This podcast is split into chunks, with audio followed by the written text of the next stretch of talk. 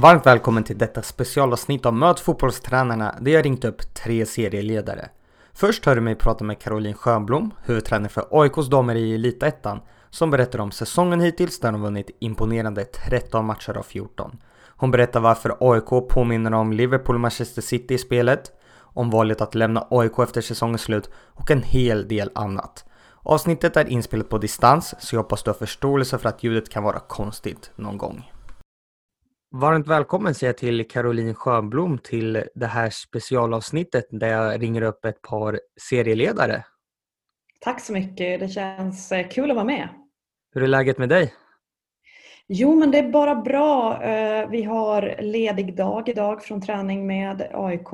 Ehm, men för det så betyder det inte ledighet för tränarna utan vi har hållit på att diskuterat Eh, defensiva eh, vunna dueller idag i statistik och sånt. Så att vi, vi håller på att förbereda för fullt inför morgondagens träning. Vad var det ni kom, för, kom fram med för slutsats efter den analyseringen? Nej men det blir lite så att eh, som tränare så blir man subjektiv när man står och, och, tittar på matcher och träningar och ibland så behöver man hjälpmedel med statistiken för, för att bli lite mer objektiv och eh, då kan man få en liten sån här tankeställare att det är faktiskt vissa spelare som vinner mycket fler dueller än andra. Och varför gör de det? Och har du, har det att göra med positionen eller tappar den spelaren mer boll? Är det därför den också vinner tillbaka mer boll och så vidare? Så att eh, det är jättenyttigt att titta på sådana saker också. Hur mycket statistik skulle du säga att ni tittar och arbetar med?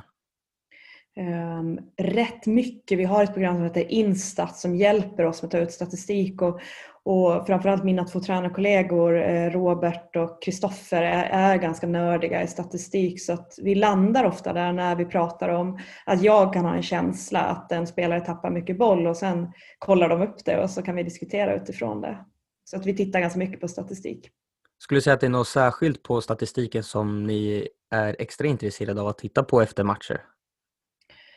Ja, vi gillar ju ofta att se expected goals-siffran och, och, titta på den för att någonstans så har den ju en, en, en typ av sanning i hur nära vi, vi var att göra mål eller om det faktiskt, om vi förtjänar att vinna med så många mål som, som vi gör i matcherna. Så expected goals-siffran gillar jag även fast det inte går att lita på den fullt ut för man kan ha 0,03 och ändå gjort två mål på, på distansskott. Så, så den är inte liksom helt tillförlitlig men, men jag gillar ändå den siffran. Om man vill lyssna på ett vanligt avsnitt med dig så kan man scrolla tillbaks i flödet och lyssna på avsnitt 36. Men idag ska vi prata lite om er säsong hittills och ni leder ju Elitettan efter 14 omgångar med 5 poäng före Morön. Hur känns det? Mm. Eh, det är en konstig vardag. Jag, jag liksom pendlar mellan harmoni och press. Eh, så att ena sekunden så är jag väldigt harmonisk och, och glad och nöjd över där, var vi är någonstans och att vi leder tabellen. Men andra, andra minuten så, så jag känner jag också en press från att vi ska fortsätta vara i toppen av tabellen. Så att, eh, någonstans däremellan, harmoni och press, är jag hela tiden. Hur skulle du säga att stämningen är i laget? Eh, ja, men den är ganska speciell. Alltså, ehm, den spelartruppen vi har i år så, så, är det högpresterare som, som kräver mycket av sig själv och kräver mycket av sitt lag. Så att Eh, det är absolut ingen som har svävat iväg eller är nöjd utan ja, vi firar efter matcherna och, och, det är liksom bra go när vi vinner men, men det firandet släpper typ ofta direkt när vi kommer till bussen eh, eller när vi går hem från, från Skytteholm. Um, och, och, då landar det i någon typ av vad behöver vi utveckla, ehm, vad behöver vi göra bättre? Vi spelar också en typ av så här possessional play som, som hela tiden behöver utvecklas och, och det vet spelarna om. Och, eh, så det, det, är väldigt så här framåtlutad att, att, man, att vi vill utvecklas och, och spelarna vill utvecklas. Så stämningen är bra men det är också eh, alltså, det är en kravställning på varandra hela tiden. Har ni i ledarteamet jobbat på något speciellt sätt med att liksom ha den här mindsetet och karaktären att, ja, men som du sa, att man släpper segern direkt när man går på bussen och är redo för nästa uppgift?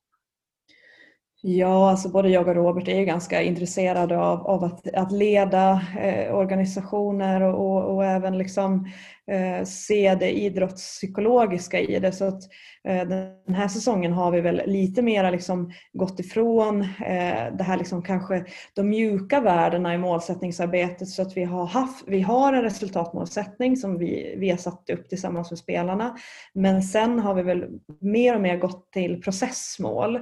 Ehm, så att vi, vi pratar inte om så mycket att vi ska vinna matchen utan vi pratar om vad vi ska göra för att vinna matchen. Ehm, och jag är väldigt mycket för att hela tiden bryta ner spelarnas känslor. Jag, jag avskyr att fastna i känslor. Ehm, utan hela tiden bryta ner, vad ska vi göra, vad är vår uppgift, vad är din uppgift i din position, ehm, vad är din uppgift i alla skeden, vad ska du göra om du är nervös, vad ska du göra om du känner ett måste över att vi måste vinna den här matchen. Det är bara en känsla. Liksom, vad är dina aktioner, vad är din uppgift? Så att, ja, jag tror att vi, vi i hela tränarstaben och ledarteamet är väldigt bra på att liksom ta död på all typ av liksom, um, yttre tryck. Sen, sen vet man ju att, att ju fler matcher vi kommer vinna och ju, ju, ju längre ju, ju närmare liksom slutet kommer så kommer det bli externt tryck och, och media, fans börjar liksom ligga på. Så, så där håller vi på just nu och funderar lite på hur vi kan bli ännu tydligare med processmålen och en vecka i taget, en träning, en uppgift, ett motstånd. Ehm, men hittills så har det fungerat väldigt bra. Vill du förtydliga och ge något exempel på vad de här processmålen kan vara för någonting? Ja, men alltså det är ofta så att, att spelare har utmaningar med att vara konkreta. Um, som jag sa så fastnar de ofta i känslor um, och, och sitter spelare ner och pratar så fastnar de ofta i ja, vi ska göra jättebra träningsveckor, vi ska träna hårt och sen stannar det där. Ehm, och där behöver vi tränare hjälpa till att konkretisera vad är att träna hårt? Eh, vad behöver du göra för att kunna träna hårt, då börjar vi med en förberedelse. Vad gör du på tiden utanför planen? Eh, får du dina sömntimmar? Eh, får du i dig tillräckligt med mat? Hur jobbar du med din återhämtning? Behöver du gå och cykla på gymmet på din lediga dag?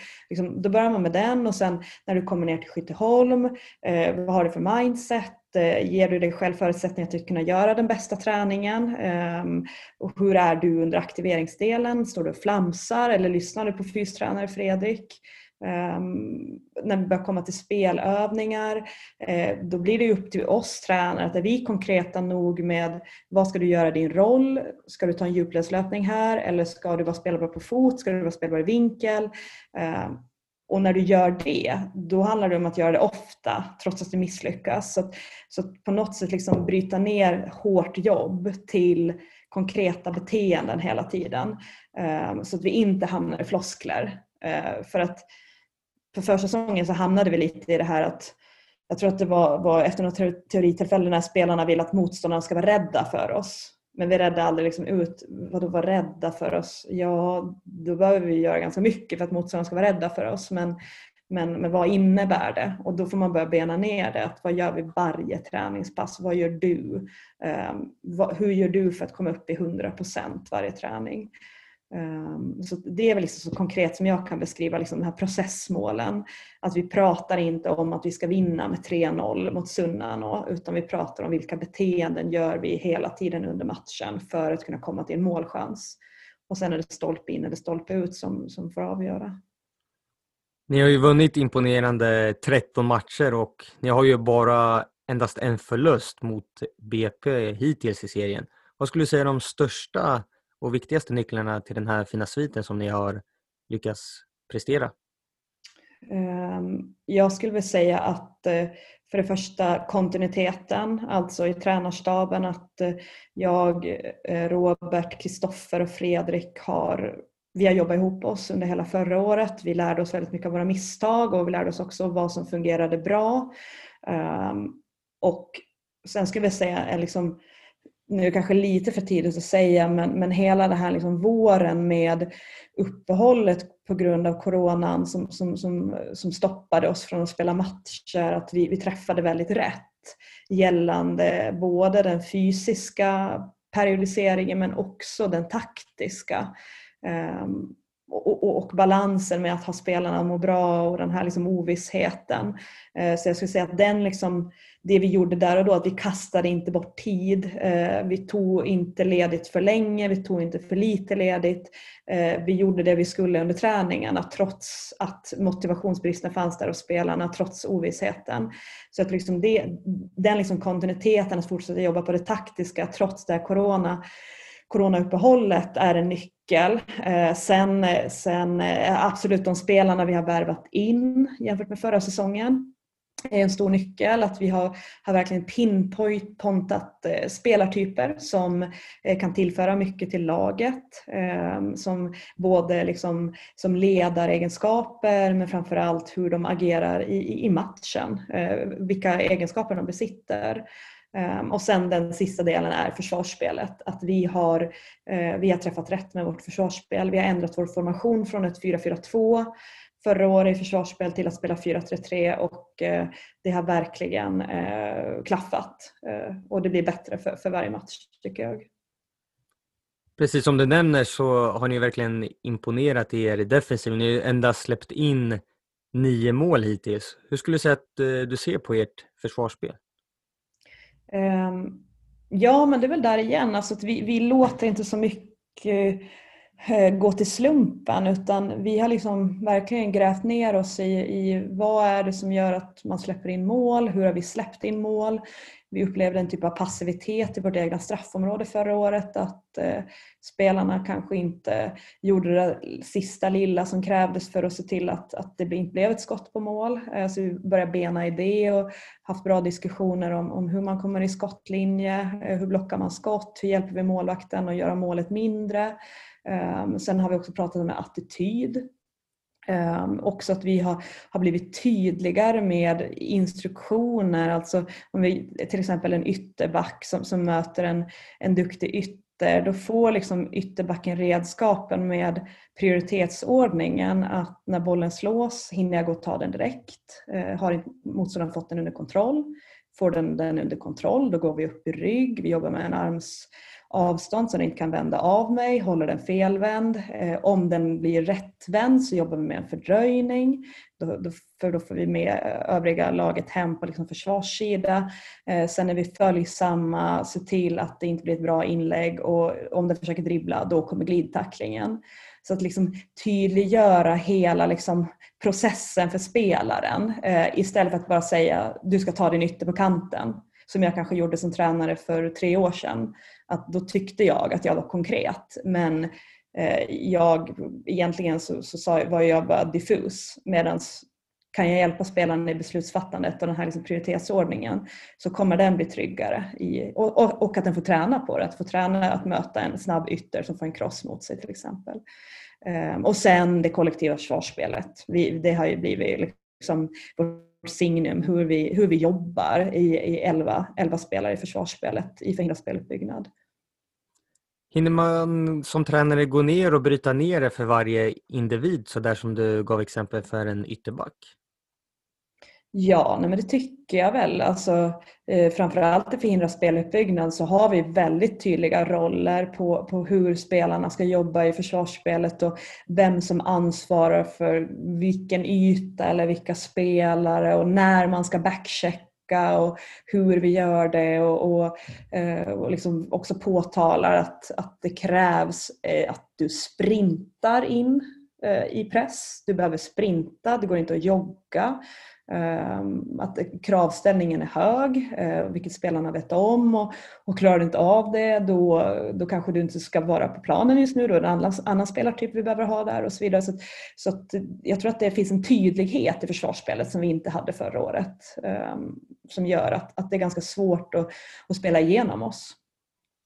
Du har beskrivit eh, ert försvarsspel med Liverpools herrlag. Vilka likheter mm. kan man se hos er och hos dem? Ehm, ja, men det är väl framför allt att vi inte alltid går högt. Förra året så gick vi högt och, och ville vinna bollen högt men vi insåg att ofta blev vi långa. Ehm, vi, vi hade inte eh, kanske de spelartyperna på planen alltid att klara av det höga försvarsspelet utan det blev ändå att bollen hamnade ner i vår backlinje och så fick vi börja med speluppbyggnad när vi vann bollen. Ehm, men i år så har vi dragit ner försvaret lite men, men på något sätt så, så lurar vi in motståndarna i vår fälla och när vi vinner boll så har vi tre forwards som sticker iväg med en counterattack. Ehm, och det är ganska likt Liverpool. Ehm, att, man, att vi liksom sårar motståndarna genom att vi också kan kontra när vi vinner bollen. Ett annat lag som du har jämfört er offensiva spel med är Manchester City. Vad är det du mm. syftar på då?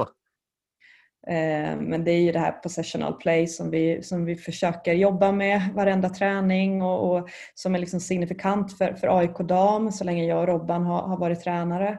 Eh, att, att vi ska ha mycket boll, eh, vi positionerar oss så att om vi tappar boll så vinner vi tillbaka den.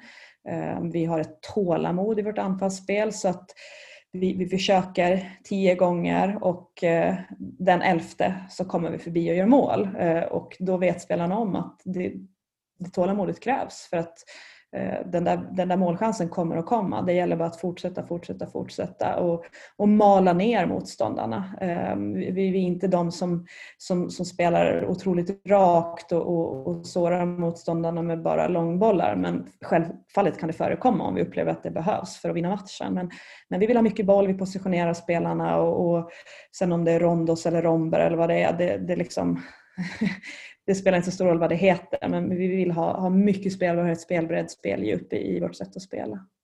Du har ju nämnt Pep Guardiola flera gånger som en av dina förebilder. Vad är det du gillar med honom?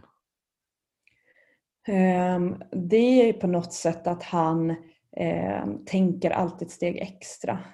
Um, som tränare är det väldigt lätt att fastna i någonting man tycker om och sen till slut så kan man knappt förklara eller man fastnar i den liksom, eh, typen av, av, av, sätt att spela fotboll och sen kan man knappt förklara att varför man spelar så för att man bara fastnar för det.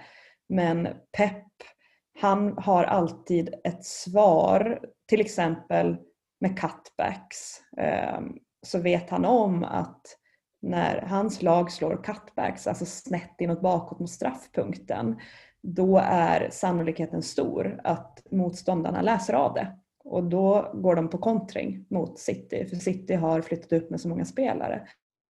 Så att han jobbar med andra metoder med, med inspel eh, än att slå den så djupt snett inåt bakåt. Och det tycker jag är väldigt häftigt.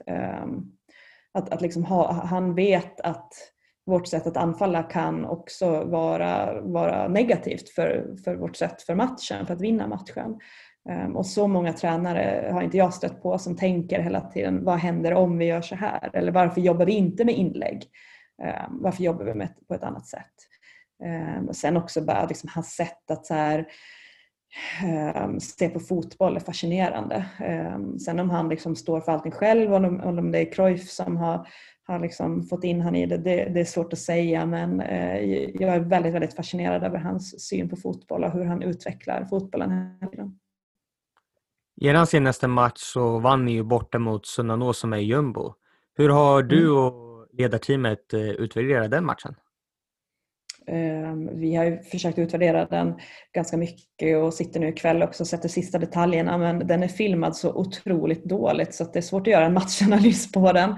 Ehm, men, men vi utvärderar den att vi har ett eh, totalt bollinnehav och Eh, eh, borde nog ha gjort flera spelmål, att vi inte bara fasta situationer som vi ska göra mål på.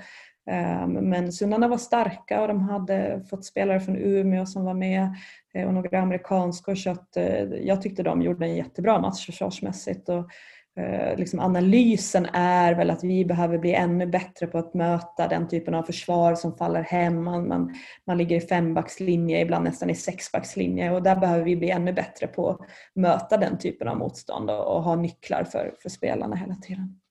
Är det just det som är det svåra när man möter, i det här fallet, laget som ligger sist, att liksom bryta ner det här låga försvarsspelet? Ja, eller det, det beror lite på liksom hur de gör det låga. För att ett lågt försvarsspel som, som inte klaffar, det kan ju vara det bästa vi möter. Vi hade någon sån match förra året mot Asarum när bara så här, jag tror att de låg i någon sexbackslinje och det, det, är typ, det var liksom fantastiskt för oss att spela anfallsfotboll mot det. Så det handlar väldigt mycket om hur de ligger i det låga försvaret.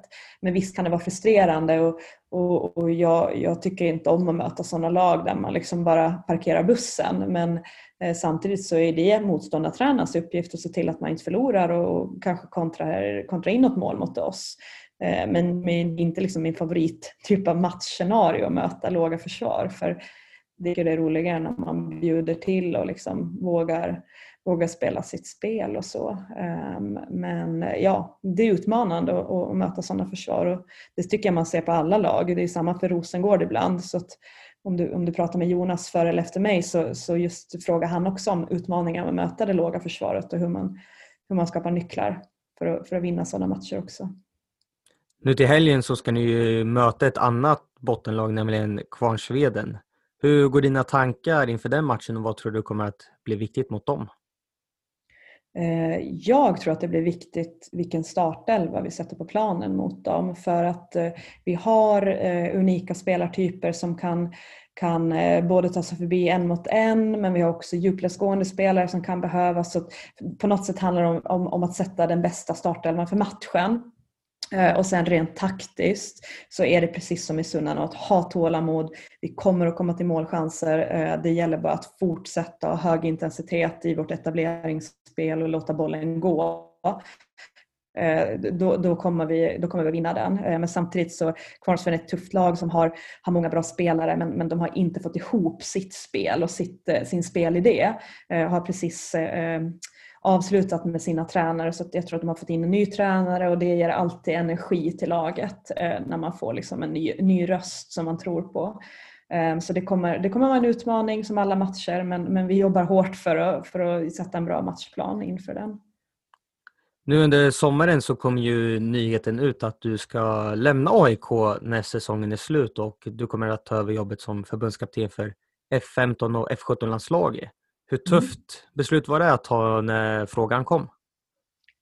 Eh, det var ett jättetufft beslut, eh, framförallt med, med att vi har gått så bra och, och damallsvenskan knackar på dörren. Ehm, så det var ett jättetufft beslut och jag känner mycket för, för spelarna som, som jag tränar i AIK och vill på ett sätt skulle vilja fortsätta följa dem och utveckla dem men, men, men sen samtidigt så, så det blev liksom ett vägval för mig i livet att Eh, Eh, på något sätt tänka på mig själv och min karriär och, och jag, eh, jag väljer nog att se att förbundskapten för ett ungdomslandslag eh, slår lite högre än att vara klubbtränare i damallsvenskan just nu. Och det får man tycka vad man vill om men för mig handlar det om en helhet i livet. Att både ekonomiskt men också Eh, kunna, kunna jobba heltid eh, och bygga någonting väldigt bra och se till att vara skarp när man är på landslagssamlingar istället för att kanske träffa spelarna varje dag och, och, och harva på i en serie eh, som jag har gjort väldigt många år nu. Hur skönt vore det då att få avsluta din tid i AIK med en uppflyttning till damallsvenskan? Ja men det, det, är ju drömmen. Det, det vore otroligt häftigt att göra det. Ehm, så att jag kommer att göra allt för att vi, vi ska försöka nå det målet. Då får jag önska stort lycka till till helgen och med resterande del av säsongen och med nya uppdraget sen. Ja, tack så mycket. Ett av mina favoritklädesmärken är Nakata som gör sjukt coola och snygga tröjor med fotbollsmotiv. Nakata har en tränarkollektion som heter Gaffer Edition med, lyssna nu på de här namnen, Sir Alex Ferguson, José Mourinho, Arsène Wenger och Jürgen Klopp. Med min kod MFT med stora bokstäver, MFT, får du 10% rabatt vid köp av någon tränare. Men idag fredag släpper Nakata ett paket med, hör och häpna, alla fyra tränare i ett paket. Där du får en tränare på köpet. Och med min kod MFT får du då ytterligare 10% rabatt. Så passa på att klicka hem tvärfeta motiv med Fergusons klassiska Fergie Time tittande på klockan, Desperation One Mourinho med sin handgest mot örat, Wenger som sträcker händerna mot skyn och en firande Klopp. In på nakata.se för att köpa hem din eller alla dina tränarfavoriter och glöm inte bort koden MFT. Stort tack till Nakata! Jonas Eidevall, huvudtränare för FC Rosengård i damallsvenskan, pratar nu om analysen efter förra säsongen för att kunna ta nästa steg internationellt mått mätt. Varför en tabell alltid ljuger, hur man kan mäta prestationer utan att titta i tabellen, nycklarna till mest gjorda mål och minst insläppta mål och varför han sitter på läktaren första delen av deras matcher. Varmt välkommen till detta specialavsnitt säger jag till Jonas Eidevall. Tack så mycket. Hur mår du idag? Jag mår bra. Vi har genomfört en träning här nu på, på förmiddagen och fått äta lunch med kollegorna och planerat morgondagens träning så eh, det känns som vi har gjort ett bra dagsverke idag. Vad har ni gjort på träningen? Idag har det varit fyra dagar upp till match så att vi har tillåtit oss själva att vara rätt så intensiva eh, på träningen. Vi har eh, jobbat med mycket offensiva omställningssituationer, tre mot två och fyra mot tre situationer. Och eh, inför den kommande matchen, är det något speciellt ni har planerat in i träningen som kommer bli viktigt i helgen? Eh, ja och nej. Det är fortfarande rätt så långt kvar tills vi ska spela mot Djurgården här på söndag så att vi har eh, mer haft ett analysarbete efter vår senaste match mot Eskilstuna. Eh, mer jobba med saker och ting som vi generellt sett behöver jobba med i vårt spel här som kommer säkert vara viktigt mot Djurgården men hade kunnat vara viktigt mot vilken motståndare som helst som vi hade spelat mot. Och så är det mer specifikt Djurgården här nu i, i dagarna som leder upp till den matchen. Har ni scoutat eh, Djurgården ännu, ni leder teamet? Det var inte så länge sedan som vi spelade mot dem förra gången så att, eh, det har vi väl gjort. Eh, de har inte hunnit spela så många matcher efter det och vi har sett de matcherna så att, eh, ja, jag tycker vi har rätt så bra koll på de spelar. Ni är ju regerande mästare i damallsvenskan. Vad pratade ni om inför säsongen att ni behövde utveckla inför i år för att stå som mästare återigen när säsongen är slut? Eh, ja, ödmjukt nog så tittade vi kanske mer internationellt än, nationellt efter säsongen. Eh, när vi jämförde egentligen diverse olika KPI om liksom antal gjorda mål och antal insläppta mål och hur de målen gjordes och så, så eh, så låg vi i topp i, i alla nationella jämförelser. Eh, men när vi blickade utåt och vi såg hur ser det ut för Olympic Lyon, hur ser det ut för Wolfsburg i sina respektive ligor, eh, så såg vi att där finns ett rätt stort gap eh, i, i hur de kan både göra mål och hur få mål de släpper in i sina respektive ligor som vi nog ändå måste beteckna som, som starkare ligor än vad, än vad den svenska är. Och eh, där inledde vi väl egentligen ett arbete utifrån att säga att hur kan vi försöka minska det gapet? Hur kan vi bli, bli ännu bättre? Eh, och inte slå oss till ro och, och tro att det vi har gjort hittills har varit tillräckligt bra. Vad var det ni kom eh, fram till då som blev, landade i något konkret? Men konkret kan man väl säga att vi hade nog ingen känsla av att vi släppte in jättemycket mål i uppställt försvarsspel. Men om vi jämför med Lyon och Wolfsburg så släppte vi verkligen in jättemycket mål i, eh, i uppställt försvarsspel jämfört med dem. De släpper i princip inte till någonting alls sett på en hel säsong. Uh, likadant på defensiva fasta situationer. Och, och där såg vi som, som två områden som är eh, som, som definitivt fanns mycket förbättringspotential i. Och eh, det tycker jag väl också man har sett hittills i år att vi släpper in färre mål på defensiva fasta, vi släpper in färre mål i vårt etablerade försvarsspel och, eh, och, och det klär oss till att kunna vinna fler fotbollsmatcher. Är det något speciellt då ni har jobbat med under eh, försäsongen och nu under säsongen för att det ska utvecklas på de här bitarna? Men såklart detaljer i de spelmomenten. Men jag tror att det är mer själva kravställningen. Eh, som, vad är du okej okay med som tränare? Är du okej okay med att du släpper in ett mål i snitt per match eh, och kan leva med det? Eller vill du hellre att det ska vara ner mot ett halvt mål i snitt per match? Är det realistiskt att ha en sån hög målsättning? Vi tycker att det är realistiskt att, jobba efter en sån målsättning. Eh, men då, är det, då blir kravställningen därefter också. Då måste du ha en oerhört, oerhört hög kravbild på vad, vad spelarna måste klara av i, i varje moment i spelet. Så att, det har egentligen inte varit att vi har adderat nya saker till vårt sätt att spela utan mer att höjt kravbilden utifrån hur, hur duktiga vi måste vara i spelet. Efter 13 omgångar nu av damallsvenskan är ni ju serieledare, en ledning som ni tog ifrån Kopparbergs Göteborg för ett par omgångar sedan. Hur kändes det när ni gick om dem?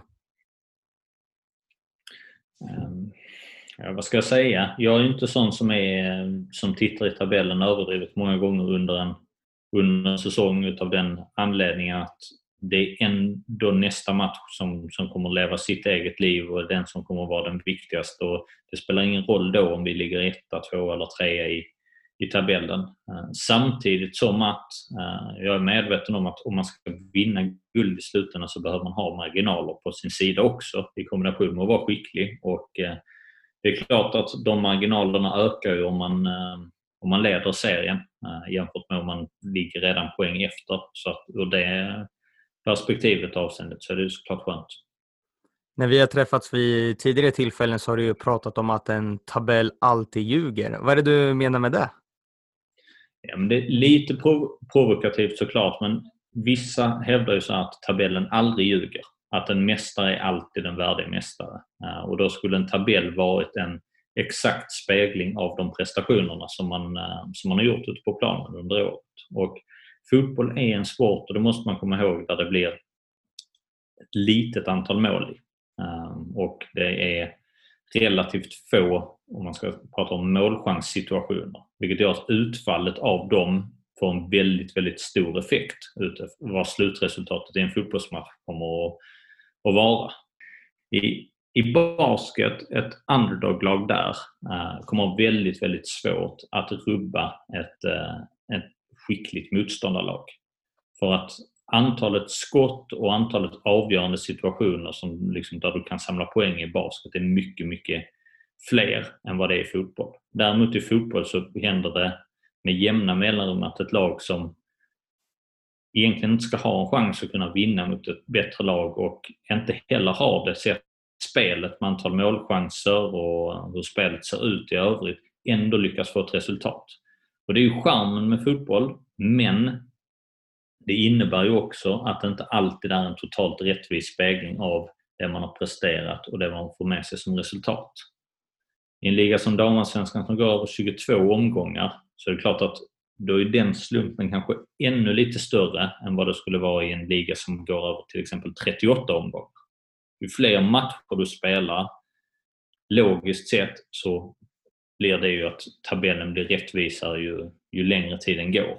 Men i fotboll, även tabeller som ligger på 38 omgångar eller som i Championship 44 omgångar, att det är, det är fortfarande ett relativt litet antal omgångar sett till hur stora slumpmoment som finns i spelet fotboll. Vilket gör att, eh, därför utgår jag alltid från att tabellen ljuger och att det finns, det finns andra värden som man kan titta på istället utifrån och kanske få en ännu bättre skattning över hur, hur ett lags verkliga prestation har varit. Ja, hur gör du då för att utvärdera era prestationer och era matcher på andra sätt än att bara titta på slutresultatet i matchen och titta vart man ligger i serietabellen? Ja, um, Tabellpositionen är kanske det som jag tycker är minst intressant utifrån att säga att poängskörd är, är mycket mer intressant för att se en egen prestation jämfört med var man har hamnat i, i tabellen. För det kan ju vara så ett år att alla andra lag tar relativt lite poäng och det kanske räcker att ta 45 poäng ena eh, året och vinna guld. Nästa år så tar du 48 poäng men du kommer på en tredje plats på det. Egentligen så har du som lag gjort en bättre prestation och tagit 48 poäng. Eh, men saker och ting som har varit utanför din egen kontroll har, ehm, har, har påverkats på ett negativt sätt. Så det är väl det ena, utvärdera på poäng snarare än tabellposition tycker jag. Eh, I de enskilda matcherna så tittar vi väldigt mycket på hur ser målchansstatistik ut. Eh, både det som vi rent subjektivt bedömer vara en målchans men också såklart att titta på expected goals-värden, eh, både offensivt och defensivt för att, ja, för att se om vi skapar tillräckligt mycket kontra till att vi, eh, vi inte släpper till eh, mycket till, till motståndaren.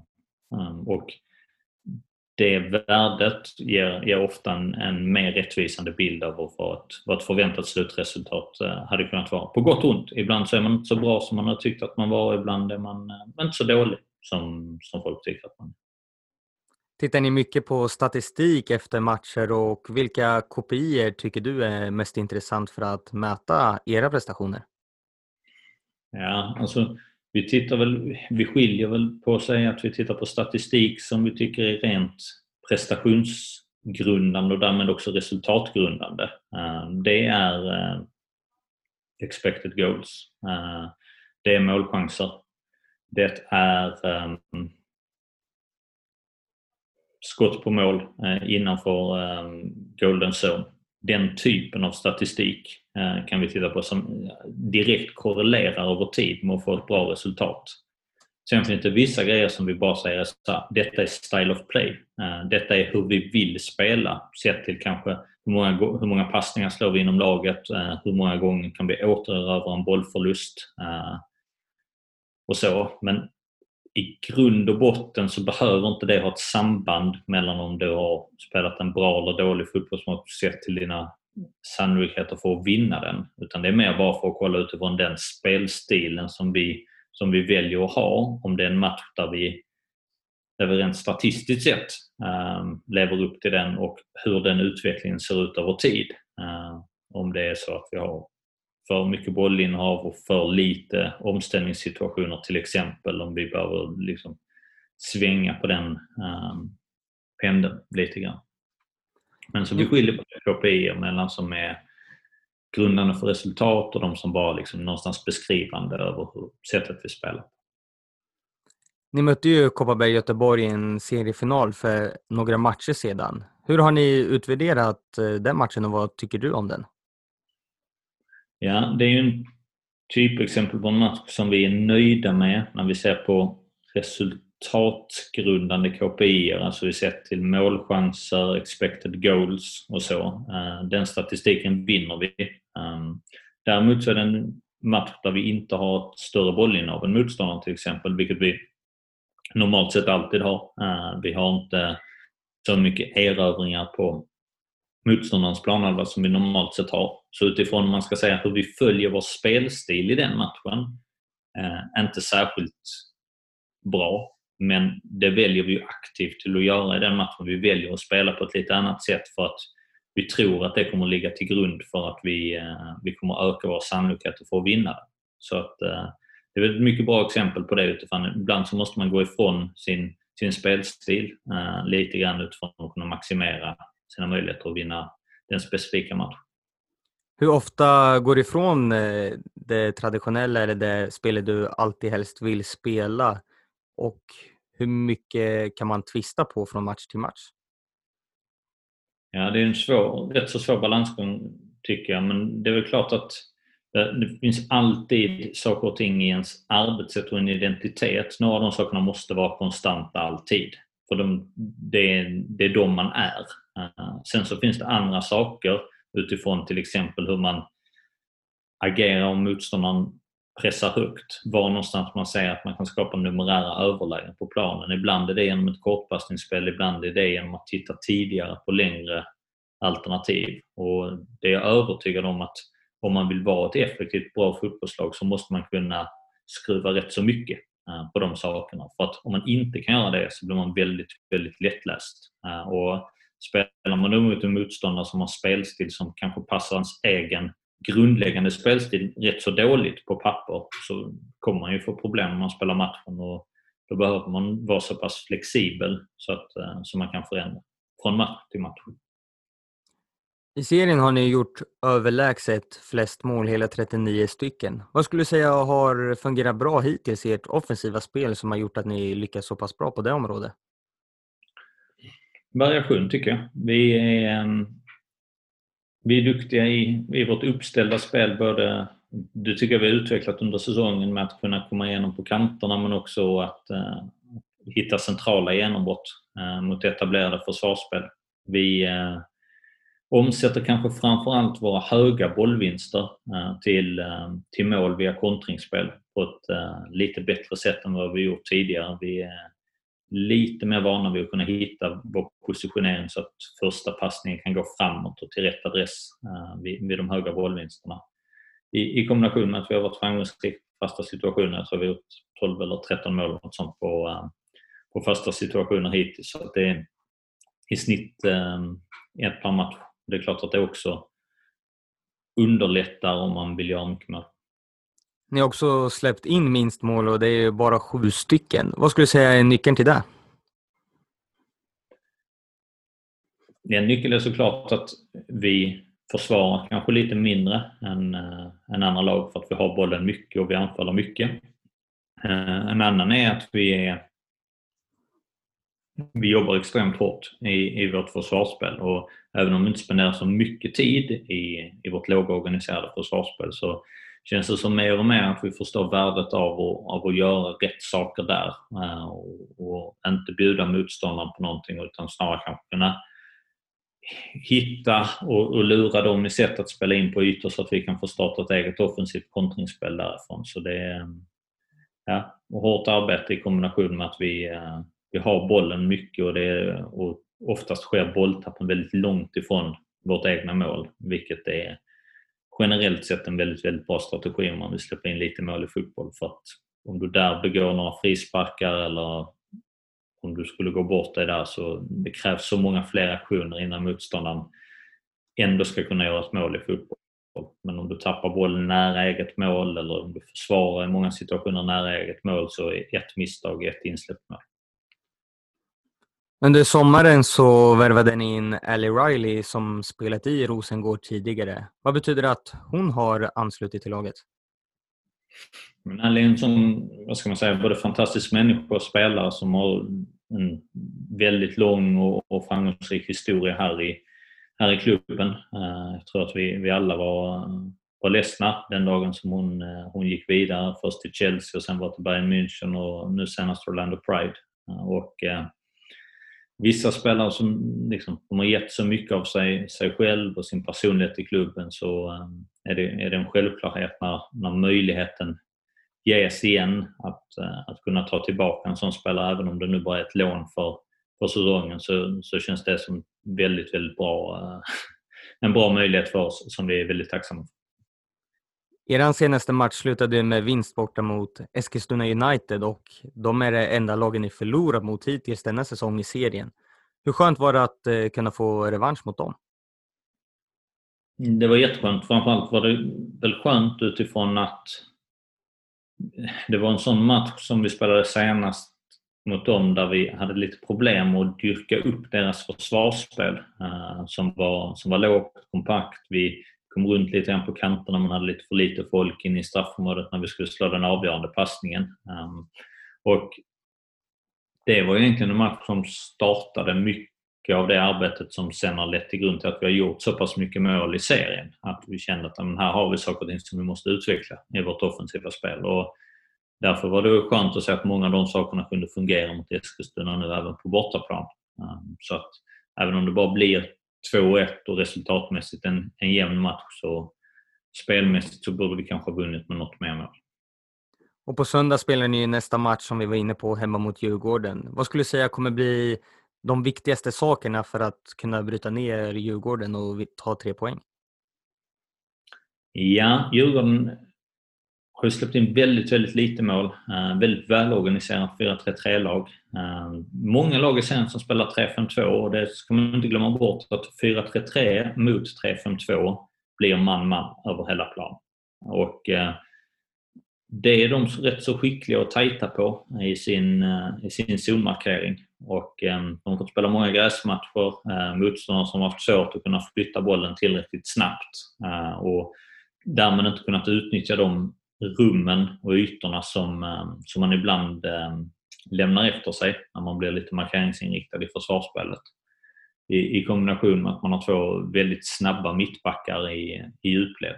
Så, så för vår del handlar det verkligen om att sätta ett anfallsspel på plats som, är, som flyttar bollen snabbt, eh, som gör att Djurgården kanske kan täcka av den första passningen men inte den andra och tredje. Eh, I kombination till att vi får eh, vi måste ha mycket fart och rörelse runt om deras mittbackar och eh, gärna mer än en rörelse så att de får eh, problem att sortera ut. Om man har tittat på era matcher så har man ju kunnat se dig sitta på läktaren i inledningen. Hur kommer det sig? Det handlar mycket för mig om att dels att jag vill ha en överblick över hur spelet ser ut på, eh, ja, på en mer global nivå. Och, information att jag gärna vill få den överblicken i ett så känsloavtrubbat tillstånd som möjligt. Eh, för det är klart att när match startar, det är lätt liksom att man eh, du kanske har nervositet eller något annat inför matchen och eh, det, det, får du ut genom att stå och ropa och skrika en massa men det innebär också att dina sinnen kommer bara egentligen att uppfatta situationen där bollen är och inte positionsmässiga justeringar som behöver göras eller om det är så att motståndaren gör någonting helt annat än vad du har förväntat dig. Så att första 15 minuterna för mig handlar om att, att checka av många sådana saker, både hur vi ser ut i vårt spel och hur motståndaren ser ut i sitt spel. Och sen så är jag ju i direktkontakt med bänken så att min assisterande Patrik Winkvist direkt kan få ut informationen där. Um, den andra saken som vi gör i år, och det tycker jag nästan är ännu läskigare, det är ju att vi vi ska hitta bra klipp från första halvlek för att visa spelarna i, i halvtid och där runt minut 35 så sätter jag mig och tittar igenom några klipp som en annan assistent, tränare, Kenneth Mattsson, har tagit fram på vår iPad. Uh, och det innebär att då tittar jag inte alls på saker och ting som händer i spelet under en, kanske två, tre minuters tid bara för att säkerställa att hitta ett så bra klipp som möjligt och också för att se att är det de detaljerna som jag tycker att jag ser i spelet eller är det någonting annat? Uh, alldeles för ofta tycker jag att man upptäcker saker och ting i efterhand när man tittar igenom en fotbollsmatch. Man säger, agerar deras mittbackar på det sättet eller flyttar verkligen inte deras yttermittfältare in mer än vad, vad hon gjorde i, det, i den situationen? Um, och uh, det, där är jag för självkritisk och säger att jag ska vara nöjd med att, att kunna konstatera en massa saker och ting i efterhand. Utan jag måste vara en bra tränare som kan upptäcka sådana saker och ting under spelet och vi ska kunna korrigera de sakerna i halvtid och spelarna måste kunna få korrekt information. Och, eh, det, det, innebär att jag behöver sätta mig i både ett känslomässigt stadie eh, men också liksom med en analytisk överblick i början på läktaren första 15 minuterna men sen med en iPad med att få överblicken eh, för att kunna både se de situationerna på rätt sätt men också kunna få plocka ut informationen så jag kan visa den på bästa sätt för spelarna i halvtid. Så um, det är en process jag kan rekommendera alla fotbollstränare att pröva på. Ja, det är lite intressant att ni har gjort det här nu för jag vill minnas att när vi körde ett vanligt avsnitt så var det de här två sakerna du lyfte upp att du gärna skulle vilja testa på. Hur kom det sig att du vågade liksom ta det här steget med att både sitta på läktaren i inledningen av matchen och att titta bort från matchen för att ta ut klipp till halvtid? Jag tror det finns många bitar i det. Dels att eh, man som sagt vill, vill utvecklas hela tiden men också att ha ett ledarteam på bänken som känner mig väldigt, väldigt bekväm med. Eh, Patrik Winqvist, min assisterande, är en väldigt, väldigt bra matchcoach eh, och, och, inga problem alls med att han, han coachar laget från, från sidlinjen när, när inte jag gör det. Kenneth Mattsson som också är målvaktstränare är väldigt, väldigt duktig analytisk. En, en tänkare eh, som, som kompletterar på ett väldigt bra sätt med att liksom, och, och hitta detaljer och se saker och ting från synvinklar som man, som man inte alltid själv tänker på vilket innebär att han, han hittar saker och ting eh, när han, han sitter alltid och tittar matchen egentligen en minut i efterhand på iPaden eh, för att se om situationer och för att se om saker och ting är så som vi uppfattar dem eh, och kan ta ut klipp. Så att, eh, jag har ett eh, bra team runt om mig på matcherna som har gjort att vi har kunnat ta det klivet. Vad är nästa steg då med det här som du testar på nu? Finns det ännu mer att göra eller finns det någonting helt nytt som du skulle vilja testa på vid ett senare tillfälle? Jag tror att mer och mer handlar om att, ska man säga, att värdera information under, under rätt så stor press som en fotbollsmatch är. Eh, och att eh, och kunna göra det på ett så bra sätt som möjligt. Eh, jag är, jag är inte främmande för att utvecklingen kommer att gå åt det hållet att man som fotbollstränare inte kommer att vara nere på sidlinjen på det sättet som man är i, idag. Det är en känslomässig kick att stå där nere men det säger sig självt att ska du vara den som tar beslut och kanske framförallt om du går till andra ligor i damallsvenskan som där beslut är värda miljontals kronor. Uh, varför ska du stå och göra dem med en överblick som är minimal och ett känslomässigt tillstånd som är oerhört lätt att du blir biased åt det ena eller det andra hållet. Uh, det är väl klart att hellre skulle du nästan velat sitta uppe i en skybox, du skulle haft all information tillgängligt för dig på olika skärmar och du, du kan ta väl övervägda analytiska beslut därifrån. Det är, den som ska ta besluten borde ju ha den, den bästa informationen skulle man kunna säga och därmed också den bästa överblicken. Um, och där har fotbollstränarens roll på matcher uh, varit så som den är idag traditionellt. Uh, men där tror jag att det kommer ske en, ske en förändring för att det är självklart att när man ser internationell fotboll och annat att det som kan ge dig en fördel, det kommer du ta. För att annars så kommer din motståndare att göra det och då kommer du tappa de där 1-2 procenten som du kanske redan hade tidigare. Eh, och så kommer du också börja göra det. Så jag tror att det är en utveckling som är, som är på gång men i en traditionstyngd sport som fotboll så kommer det krävas att det är någon av tränarna i toppklubbarna som kommer göra det först och sen så kommer alla följa efter. Kan vi komma att se dig sitta på läktaren en hel match under den här säsongen? Eh, tror inte det, eh, men, eh, men det hade kunnat vara.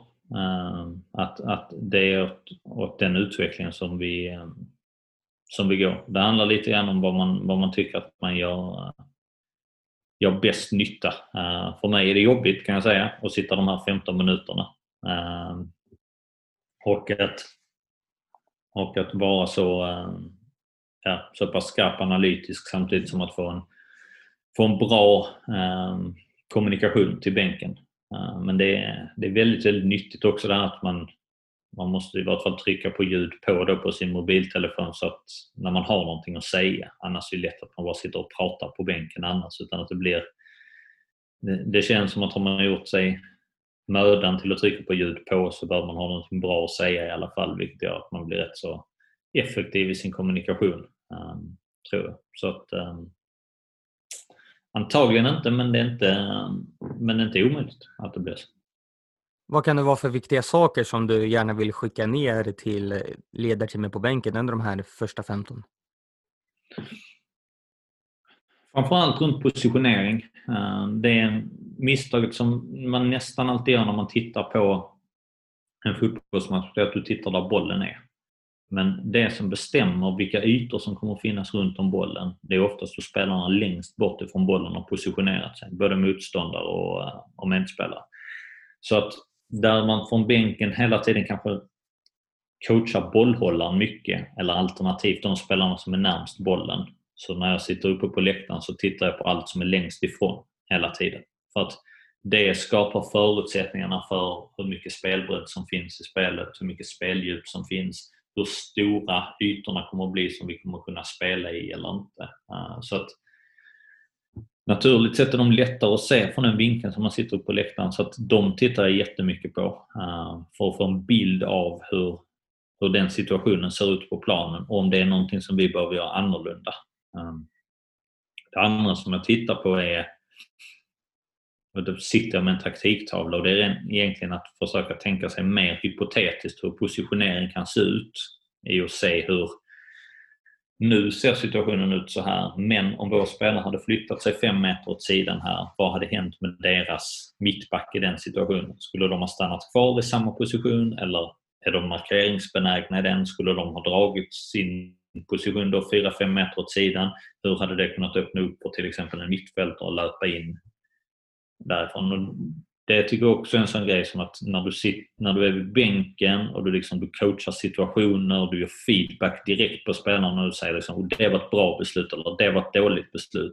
Det handlar väldigt lite om när jag sitter uppe på läktaren utan jag, jag tittar på positioneringen i stora hela både ur ett faktiskt perspektiv men också ur ett hypotetiskt perspektiv för att se om det är liksom saker och ting som vi ska ge instruktioner till spelaren istället. Efter 10 minuter säga jag tycker du ska spela mer centralt som forward till exempel. För att det kommer att öppna upp en, en yta på kanten som vår mittfältare kan löpa in i.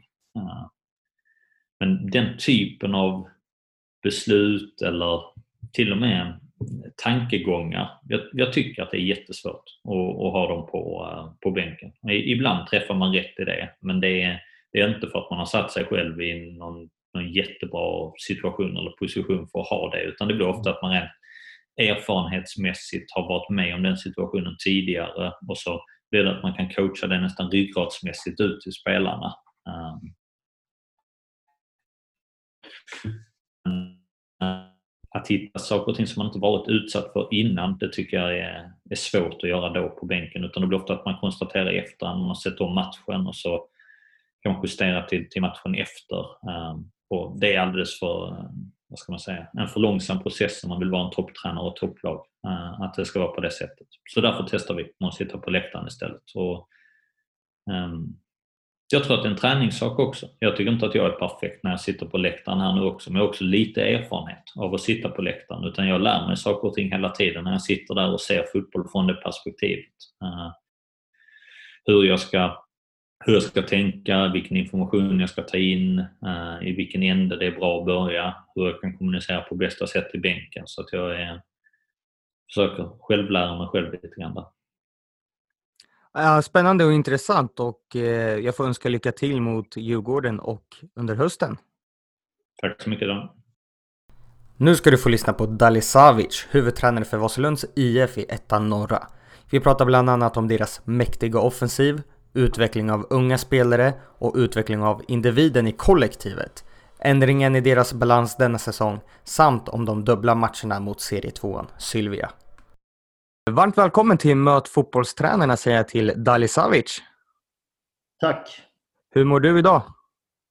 Jag mår bra. Det är matchdag så att eh, jag är jättetaggad. Eh, men hälsan är bra.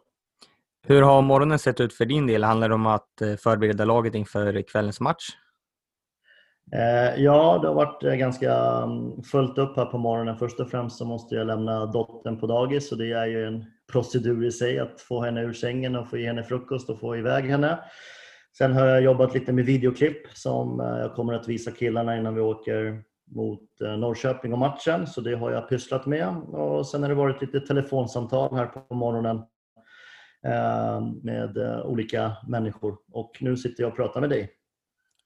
Vi kommer att komma in lite på kvällens match och så där lite senare i podden. Men ni har spelat 14 matcher hittills i ettan norra. Ni har 34 inspelade poäng och 3 poäng ner till Sylvia.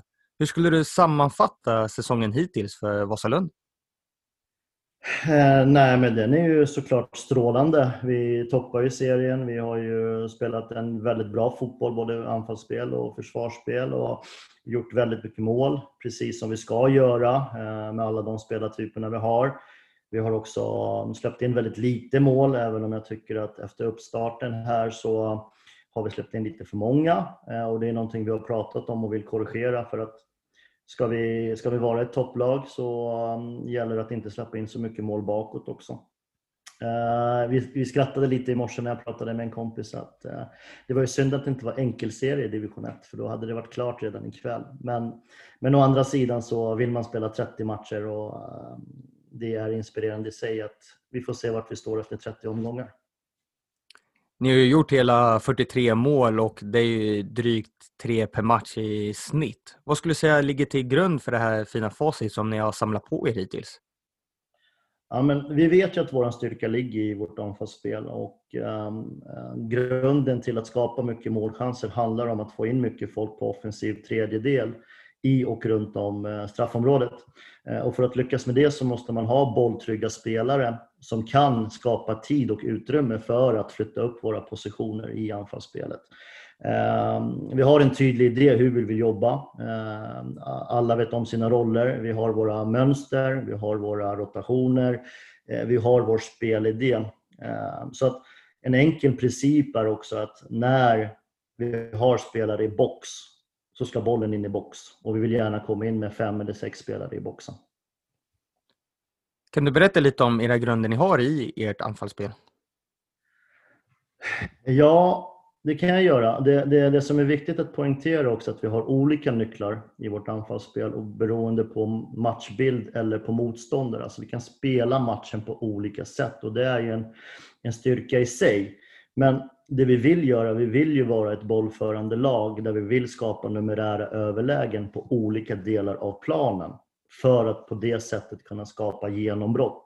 Antingen centrala genombrott eller kantgenombrott.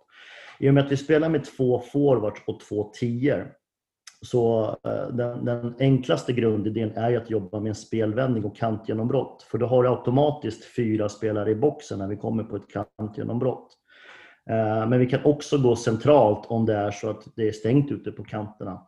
Eh, det är väl grundprincipen i vårt anfallsspel. I skytteligan så har ni ju tre spelare som är topp fyra. Hur viktiga är de här individerna i laget som du pratat om att du vill ha bollskickliga och bolltrygga spelare? Nej, men den är ju såklart viktig. Alltså, individen avgör vilken, vilken spelidé, vilket koncept vi kan ha. Uh, och sen är det utifrån uh, min roll att skräddarsy rollerna för de här killarna så att de kan få ut sitt max utifrån sin, presta, uh, sin position i det kollektiva anfallsspelet. Så att individen är jätteviktig att du har de här spelartyperna som vi har för, för att kunna spela på det sättet vi vill göra. Hur mycket har ni jobbat just med varje individs eh, roll i alla skeden? Men det jobbar vi dagligen med. Eh, I stort sett varje träning så är det någon form av feedback. Antingen är det videofeedback eller muntlig feedback. Men också i spelövningar eller spelmoment. Att vi, vi talar om utifrån vår spelidé, utifrån dina styrkor, vad vill vi göra? Eh, och också utifrån en motståndaranalys till exempel som Sylvia ikväll. Vad har de sina styrkor? Vad har de sina svagheter? Och hur ska vi kunna Eh, utifrån vårt sätt att spela, utifrån din kompetens eh, utnyttja det till max? Så det är väldigt mycket feedback och väldigt mycket samtal och träning kring det såklart. En av de här spelarna som ligger i toppen i skytteligan är Ekin Bullet som lämnar Vasalund inför nästa säsong för Sirius och Allsvenskan. Hur mycket har han betytt för er hittills? Eh, såklart jättemycket. Eh, Ekin är ju en, eh, en kanonkille på alla sätt. Eh, en bra och lojal lagkamrat och han eh, underordnar sig lagets taktik för att han vill vinna matchen. Sen, sen har ju en Ekin en, en, en hunger att göra mål och han har alltid liksom näsan för att skapa målchansen och näsan för att göra mål oavsett om det är minut 1, 20 eller 45 eller 90. Han har den hungern. Eh, och sen har han en vinnarmentalitet både i träning och match. Att han, han kliver inte av träningen om han inte har vunnit ett två, tvåmålsspel till exempel.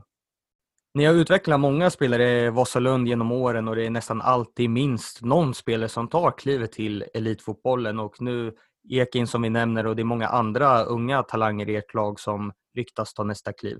Hur viktigt är det att jobba med och utveckla individen i det kollektiva? Nej, men det är såklart viktigt att utveckla individerna. Eh, för det gör ju att kollektivet blir ju bra också. Så det går ju hand i hand. Utvecklar vi eh, individen så blir ju helheten också mycket, mycket bättre.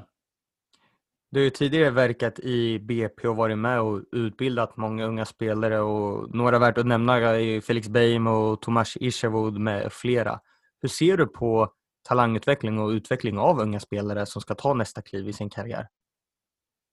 Ja, jag visste ju vilken miljö jag skulle komma till. Att det var väldigt många talangfulla spelare och, och många spelare som jag visste till slut skulle spela elitfotboll.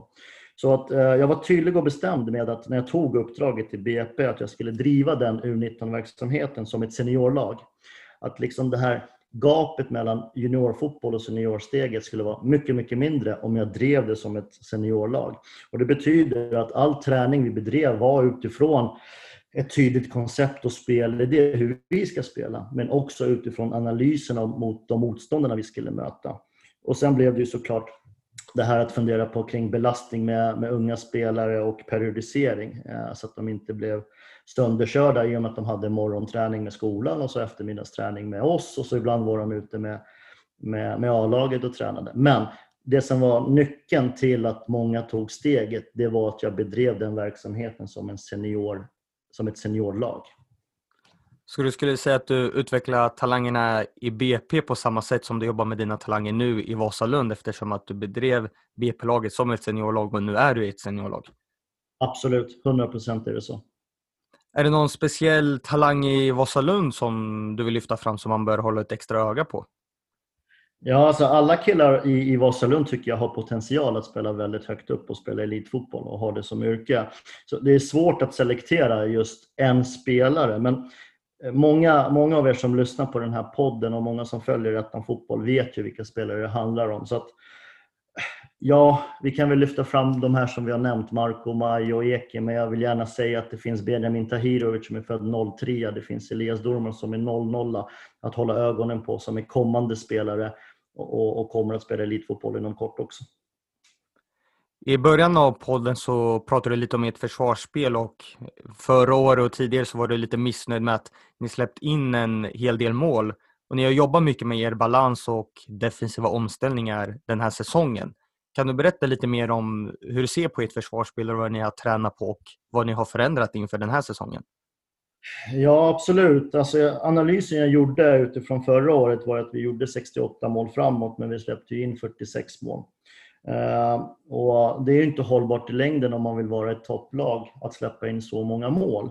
Så då tittade jag på hur släppte vi in dessa 46 målen? Det jag kunde se var ju att vi hade väldigt mycket bollinnehav, vi var väldigt spelskickliga, vi skapade mycket målchanser. Eh, men vid bolltappen så var vi väldigt obalanserade och åkte på väldigt många defensiva omställningar. Och det är liksom summa summarum att de flesta målen vi släpper in är på defensiva omställningar. Och då måste man fundera på okay, hur ska jag korrigera det utifrån den spelartruppen jag har idag. Och de spelartyperna vi har värvat eh, visar även i år att vi är ett bollskickligt med mycket possession och skapar målchanser. Men hur får vi bättre balans? Ja, men om vi spelar med tre back för vi har tre väldigt duktiga mittbackar och så spelar vi med en defensiv mittfältare. Så nu har vi bättre balans i laget. Så när vi tappar bollen och, och lagen vill ställa om på oss, då har vi alltid fyra spelare på plats. Så man kan säga att det är fyra spelare som funderar på def i våra off och, och sex spelare som ska skapa målchanser och göra mål. Så att vi har delat upp det på det sättet kan man säga. Hur såg det ut förra året då, om man jämför när det såg lite sämre ut? Ja, men förra året så spelade vi mer ett 4-2-3-1 eller 4-1-4-1 och då betyder det att då hade vi bara två mittbackar på plats och den här spelaren som spelade defensiv balans, han var offensivt lagd så han följde gärna med i sina offensiva räder och när vi tappade bollen framförallt med den spelaren, då blev det väldigt sårbart bakåt i och med att vår, båda ytterbackarna spelade både högt och brett som vi gör idag. Men nu har vi tre mittbackar på plats som, som gör att det blir mycket svårare att göra en en omställning, en kontring på oss. Hur har det sett ut i träning då när ni vill träna på de här eh, defi och era defensiva omställningar? Ja, men vi har tränat jättemycket på det och vi har minst eh, återkommande träning en, en, gång i veckan i olika spelmoment i mindre format där vi repeterar de här händelserna, där vi repeterar de här situationerna. Eh, vem ska gå och när ska man gå och hur ska man gå? För att förhindra den här defensiva omställningen. Sen måste man omvandla, ehm, omvandla det i större spelet också så att när vi spelar 11 mot 11 eller 10 mot 10 eller 9 mot 9 ja, då kan man också gå in och peta och styra och, och liksom reflektera kring det. Men vi har haft mindre format där vi har nött vem, vad och hur. Nu när ni jobbar med wingbacks istället för ytterbackar och eh, yttermittfältare, hur skiljer det sig i det defensiva och det offensiva? Ja, men det som är viktigt att poängtera, även om vi spelar med, med tre centrala mittbackar och två wingbacks, så vill vi aldrig hamna i en femback. Utan vi vill hamna i ett 4-4-1-1 i vårt försvarsspel. Um, om, vi, om vi pratar försvarsspel då. Det, det som gör att när vi, vi, väljer en sida i vårt försvarsspel, vi låter motståndaren spela till höger eller till vänster, så vill vi att den wingbacken på den sidan som bollen är blir yttermittfältare för att hjälpa vårt innermittfält och så blir det en fyrback i överflytten.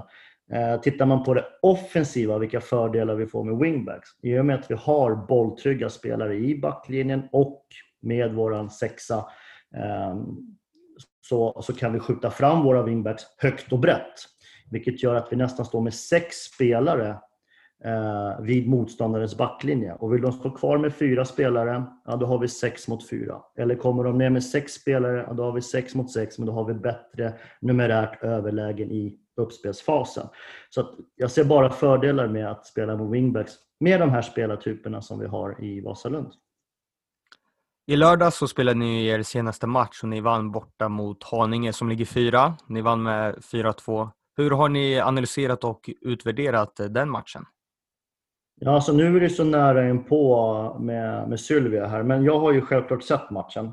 Eh, och tittat på den. Jag har inte visat eh, spelargruppen och klipp. Jag har inte eh, pratat grupp, med hela gruppen. Däremot har jag pratat väldigt mycket individuellt med alla spelare om deras insats och deras känsla och hur de upplevde matchen. Sen har en av mina tränarkollegor, en assisterande tränare som har jobbat med individuella klipp på ett par spelare bara. Men vi har inte visat någonting kollektivt från den matchen. Vi har valt att lägga fokus på Sylvia. Vad tror du kommer bli viktigt då senare ikväll när ni möter just tabell 2 Sylvia i en seriefinal på bortaplan? Ja, det som kommer vara viktigt är att vi är påkopplade och tar matchen på allvar. Ehm, vi måste komma upp i den nivån som vi pratade, eh, som vi hade mot Haninge, att vi spelade tufft och rejält och väldigt mycket duellspel. Vi hade flera spelare som sprang över 13 kilometer i den matchen och vi måste löpa väldigt mycket idag. Ehm, vi har ju självklart en plan och en tro och en idé om att vi kan vinna alla matcher vi ställer upp i. Eh, och så även ikväll. Ehm, jag har tittat på tre utav Silvias matcher på video för att se deras styrkor och svagheter och utifrån det så har vi ju anpassat vår träning eh, utifrån vår spelidé hur vi ska kunna utnyttja deras eh, svagheter. Men i det stora hela så handlar det om att alla detaljer, utan att gå in i alla detaljer så vet vi att, så vet vi att Sylvia är bollskickliga som vill, ha, som vill hålla bollen i laget, är väldigt bolltrygga och bygga nerifrån med stort tålamod. Sedan vet vi att vi har ett par killar längst fram som är skickliga i sitt en mot en vi har lokaliserat svagheter eh, och där kommer vår nyckel bli att, att jobba väldigt mycket med spelvändningar och kantgenombrott. Eh, och då är jag helt övertygad chanser och har vi spelare på plats då kommer vi göra x antal mål ikväll också. Efter kvällens match så vänder ju serien i och ni ska möta Sylvia igen till helgen. Hur är liksom känslan att man ska möta samma lag två gånger i rad inom loppet av bara ett par dagar? Ja, men det är en fantastisk känsla för att eh, nu, nu, har vi haft två dagar att jobba inför matchen här mot eh, Sylvia och så får vi ta en liten utvärdering och så kan man korrigera inför matchen mot söndag. Så jag, jag ser bara att det är positivt att möta Sylvia här två matcher på raken. Eh, sen är alla matcher viktiga, alla matcher ger ju tre poäng. Eh, men men eh, vi, vi går för att ta sex poäng mot Sylvia och det är vår målsättning. Hur viktiga skulle du säga att de här två matcherna är för säsongen? Eh, de är jätteviktiga. Eh, säg att vi skulle ta sex poäng mot Sylvia, även om det är jäkligt svårt, så, så har vi mer eller mindre skakat av oss dem redan nu. Men, men säg att vi förlorar eh, sex poäng, ja, då har vi tre poäng upp till Sylvia. Ehm, alla matcher är viktiga, alla matcher ger tre poäng, men de här två matcherna kan, kan göra stor skillnad i slutändan när vi summerar säsongen. Ja, vad tror du kommer att bli liksom avgörande för er om vi bortser från de här två matcherna under hösten för att ni ska lyckas vinna serien och ta klivet upp till superettan? Ja, vi måste ju fortsätta tro på det vi gör. Vi måste fortsätta jobba hårt. Eh, vi måste fortsätta eh, löpa mer än våra motståndare. Vi måste vara ödmjuka i försvarsspelet. Och det handlar om att alla killar, men också alla ledare, tar jobbet på största allvar. Eh, vecka in och vecka ut. Vi får inte slappna av och jag kommer se till att vi inte slappnar av. Då får jag tacka stort att du tog dig tid och ställde upp och lycka till ikväll onsdag och resterande del av säsongen. Tack snälla. Tack för att du hörde av dig.